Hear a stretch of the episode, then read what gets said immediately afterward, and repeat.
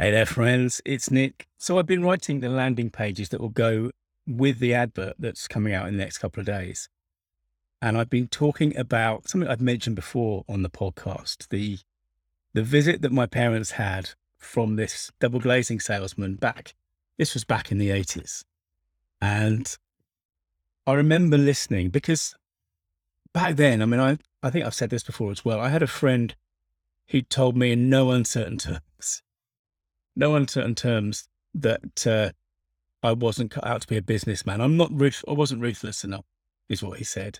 He was a good friend. He, he said it from a place of love and reality because the truth was what he was saying really was I was too nice.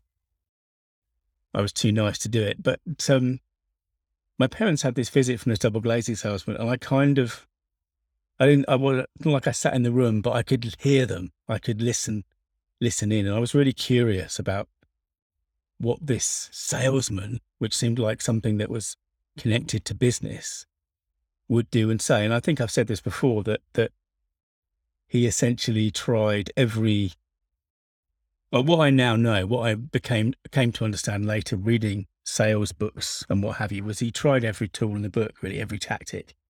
He had ob- obfuscated prices. He had questions designed to um, elicit per, you know, certain reactions. He stretched things out, asking for, you know, several cups of tea and what have you when he didn't make the sale, all that kind of stuff. And in the end, it didn't work.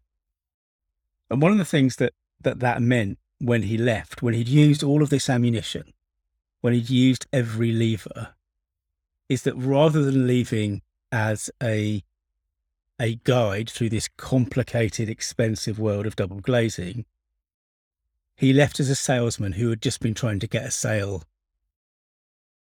in any way that he could, essentially. And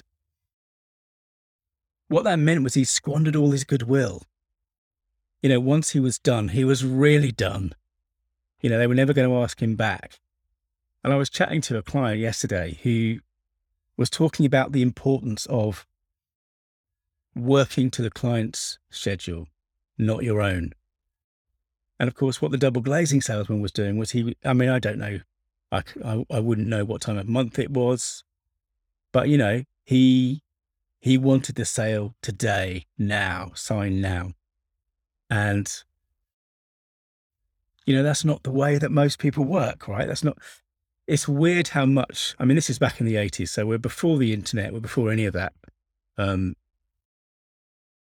but it's weird even now how many businesses are trying to sell on their terms and they want it now.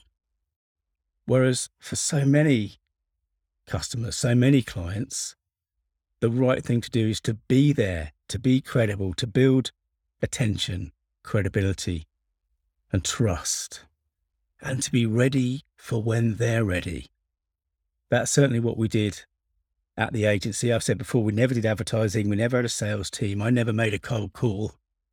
Would never have, done that. It just wasn't me. But also,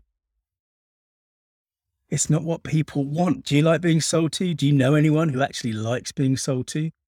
Of course not. It's, you know, whether it's the kind of the, the hovering shop assistant or the, you know, the, oh, the cold call or the, the email spam or whatever it is. We don't like that because that is somebody putting their agenda above ours.